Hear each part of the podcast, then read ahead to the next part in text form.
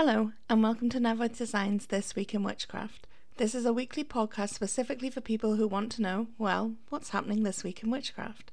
It's to give you a rundown of important events and dates in the week ahead so that you're ready to use the next week to its full potential. Maybe you're a beginner witch feeling overwhelmed by all the things you need to remember. Spoiler alert, you don't need to remember anything. Or maybe you're like me, a seasoned witch who still manages to forget when the full moon is every single time. A quick disclaimer this is a rundown of major events happening this week, however, you don't need to do something for any of them. I remember when I was a beginner, and I would get so stressed out about trying to do something for every single full and new moon, every Sabbat and Esbat, and any astrological event. But really, your practice should fit around you and your life, not the other way around. So if you feel like using the energy, great, and if you don't, that's wonderful too. Your practice should bring you peace, comfort, and joy, not stress and anxiety because you don't have enough time to do multiple complicated rituals every single week. Also, all information here provided on this podcast is aimed towards people in the Northern Hemisphere. This is week commencing 28th of March 2022, and here's what's happening this week in witchcraft. 1st of April, new moon in Aries.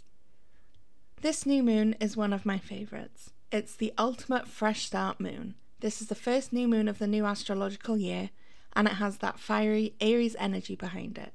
Honestly, what more could you want?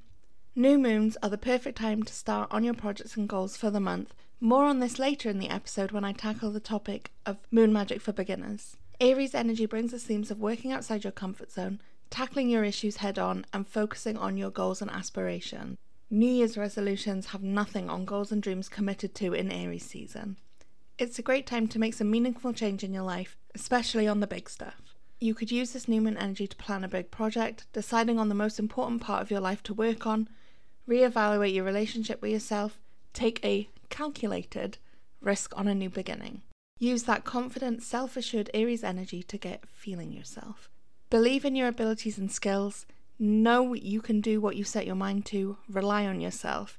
You can and will do what you set your mind to. You've got this. A few ideas for things to do or rituals during this new moon. 1. Put some water out in a sealed container to make new moon water. You can use this water in your drink before you work on your chosen goal, in spell work relating to your goal, in your diffuser to put out that strong new moon motivation to your personal space, in a DIY room spray, or anything you may use water for. This new moon, I'll be making a lavender simple syrup for my coffee with my moon water. 2. Charge your crystals, particularly the ones you feel relate the best to what you're focusing on this lunar cycle. 3. Brainstorm all the ideas floating around in your mind, big or small, write them all down. Then go through this list and cut it down until you reach one or two ideas that are the most appealing or important to you right now. Then make a plan of how you can use the growing energy of the next two weeks to work on these one or two goals. 4. Take a look inside. What could you do right now to improve your relationship with yourself? What could you do over the next two weeks to improve your self love, self confidence, and self assurance? Sit down and make a commitment to yourself to do one thing every day that can help improve this portion of your life. 5. Spring clean. Now is a good time to declutter your environment as well as your mind. Imagine your work area is organized and tidy, you spray your new moon infused room spray, and life feels good. I don't think I know anyone who doesn't enjoy the feeling of a newly tidied and cleaned home. Well, other than the fact that that one thing is now missing because you knew it was in that pile of things, two things from the bottom of the pile. Or maybe that's just me. Six, declutter your mind. My favourite thing to do is to commit to taking the time to do a daily brain dump to get whatever you're feeling onto a piece of paper. As you freely write, imagine that thought coming from your brain, down your arm, through the pen, into the ink, and onto your notebook. Sometimes just seeing everything written physically can leave you feeling more refreshed and clear. I usually do mine before bed to help me sleep. However, sometimes I also benefit from doing it in the morning to get me moving if I'm feeling bogged down by thoughts. It can also help a little if you're stuck in that anxiety versus depression limbo. You know the feeling where your anxiety keeps telling you over and over what you need to do, but your depression is telling you you can't do it. You don't have the energy. What's the point? It can help you break through that limbo. I want to state quickly that this will not magically cure your mental health issues, but more of a potentially helpful coping mechanism. If you're struggling with your mental health, please go to your healthcare provider in the first instance. That's all I have for the uh, weekly update. However, today I have a topic. I want to be discussing moon magic for beginners. So, this is just a basic, basic, start from the start information on um, moon magic, the moon phases, and how to use the energy. I think a lot of people's first introduction to witchcraft is through moon magic. You ever work in food service, emergency services, or retail and wonder if it's a full moon on days customers or patients seem to be a little extra spicy? Or seeing the moon on a clear night and feeling such a draw to gaze at it? Yeah, the moon is super magical. Moon magic is my favourite practice. Moon energy follows a common theme of ebb and flow that you'll see throughout witchcraft and life in general. I think moon magic can sometimes feel a bit overwhelming for the beginner as there are always extra terms. What the heck is a buck moon, black moon, eclipse, waxing, waning, astrology signs? It feels never ending, but it doesn't need to be that way. It can be a simple practice that can also become your favourite. Let's start with the most important thing to know about moon magic and the lunar cycle how the energy flows. We'll start with the most important section and then we can expand our knowledge from here. The lunar cycle is something that most of us are aware of. Who didn't eat Jaffa cakes while quoting the full moon, half moon eclipse ad? The moon begins as a new moon, which gradually waxes to a full moon. It then wanes back to the new moon. This is a continuous cycle that we can see before our very eyes in the sky. Well, sometimes, especially if you live in wet and rainy Scotland like I do. The energy of the lunar cycles follows a similar pattern. At the new moon, the energy is lowest. It grows or waxes as the moon becomes full, the energy is at peak potency at the full moon, and then it reduces or wanes until the new moon. There are eight distinct phases to every moon cycle. These are new moon, which is the beginning of the lunar cycle, waxing crescent, this is about three days after the new moon and lasts for about four days.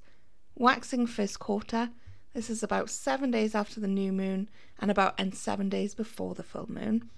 Waxing gibbous, about four days before the full moon and up until the full moon.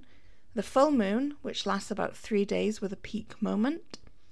Waning gibbous, the moon begins to withdraw again. This is about three or four days after the full moon and lasts for four days. Waning last quarter happens seven days after the full moon and lasts for approximately four days. And then the waning crescent or the dark moon. This period takes us from the waning last quarter to the new moon as the visible moon continues to get smaller. If you'd like to see a more visual representation of the phases of the moon, just head to my website nefoedddesigns.com. That's N E F O E D D D E S I G N S dot com. It may seem like a lot to remember, but the most important thing to remember is as the moon grows, energy grows. As it retreats, energy retreats. Once you get that, you can more or less look up what phase of the moon we're in and see what phase of energy we're in. How to use the lunar energy. New moon. Plan your lunar season. Set intentions and affirmations. Picture your goal. Begin planning what steps you need to take in order to achieve it. As the moon grows or waxes, continue saying your affirmations, checking in with your intentions and your planning. Particularly between the waxing first quarter and the full moon is a really important time to be head down working on whatever it is you're working on that cycle. When you reach the full moon, Take a stock of your intentions and how you did. Celebrate your successes. Take note of what held you back and release those things through ritual. As the moon lessens or wanes, use that time to reflect. Reflect on what's holding you back, what you've learnt, what you can change next time. Use this time to work on letting go as often as possible.